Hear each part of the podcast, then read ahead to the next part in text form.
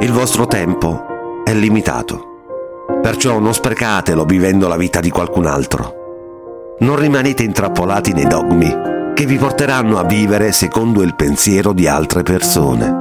Non lasciate che il rumore delle opinioni altrui zittisca la vostra voce interiore. E ancora più importante, abbiate il coraggio di seguire il vostro cuore e la vostra intuizione. Loro vi guideranno in qualche modo nel conoscere veramente cosa vorrete diventare. Tutto il resto è secondario. Siate affamati. Siate folli.